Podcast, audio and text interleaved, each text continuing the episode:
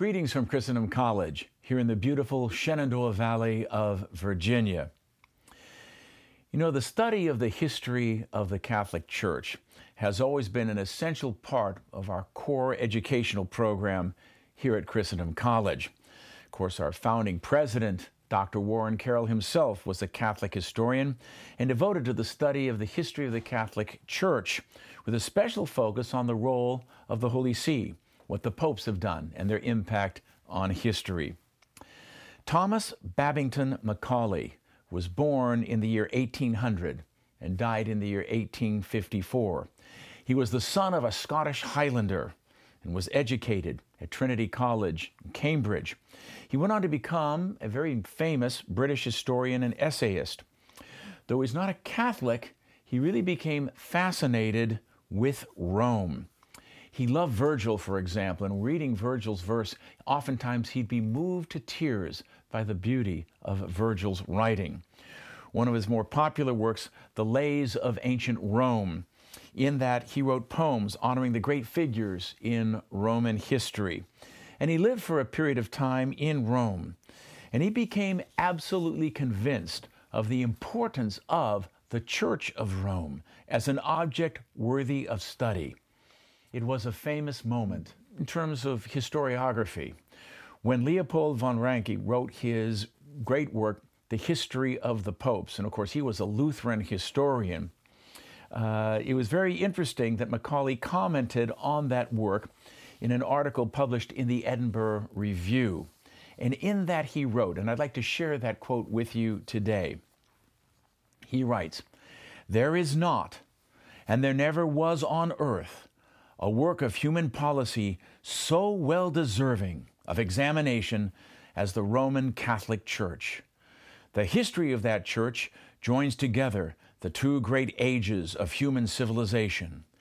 No other institution is left standing which carries the mind back to the times when the smoke of sacrifice rose in the Pantheon, when camel leopards and tigers bounded in the Flavian amphitheater.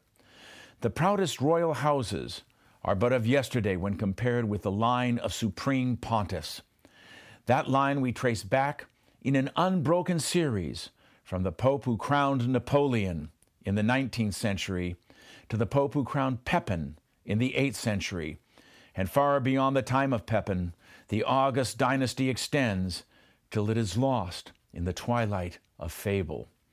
The Republic of Venice came next in antiquity, but the Republic of Venice was modern when compared with the papacy, and the Republic of Venice is gone, and the papacy remains. The papacy remains not in decay, not a mere antique, but full of life and youthful vigor.